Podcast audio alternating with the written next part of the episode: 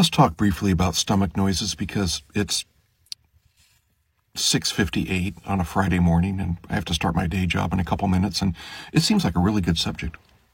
I had to stop recording six times this morning because of stomach noises. And it doesn't seem to matter whether my stomach's full or empty and whether or not I've eaten jalapenos or oatmeal or jalapenos in my oatmeal for that matter, which isn't a bad way to go. You should try it.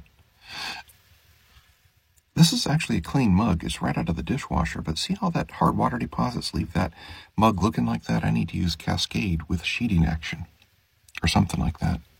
I'm tired and I'm, I'm a little bit upset because I had to stop so many times this morning recording because my stomach was making so many noises. If you have any secrets, let me know. And please, no more jalapenos in your oatmeal because that's really going to mess things up. Have a terrific Friday.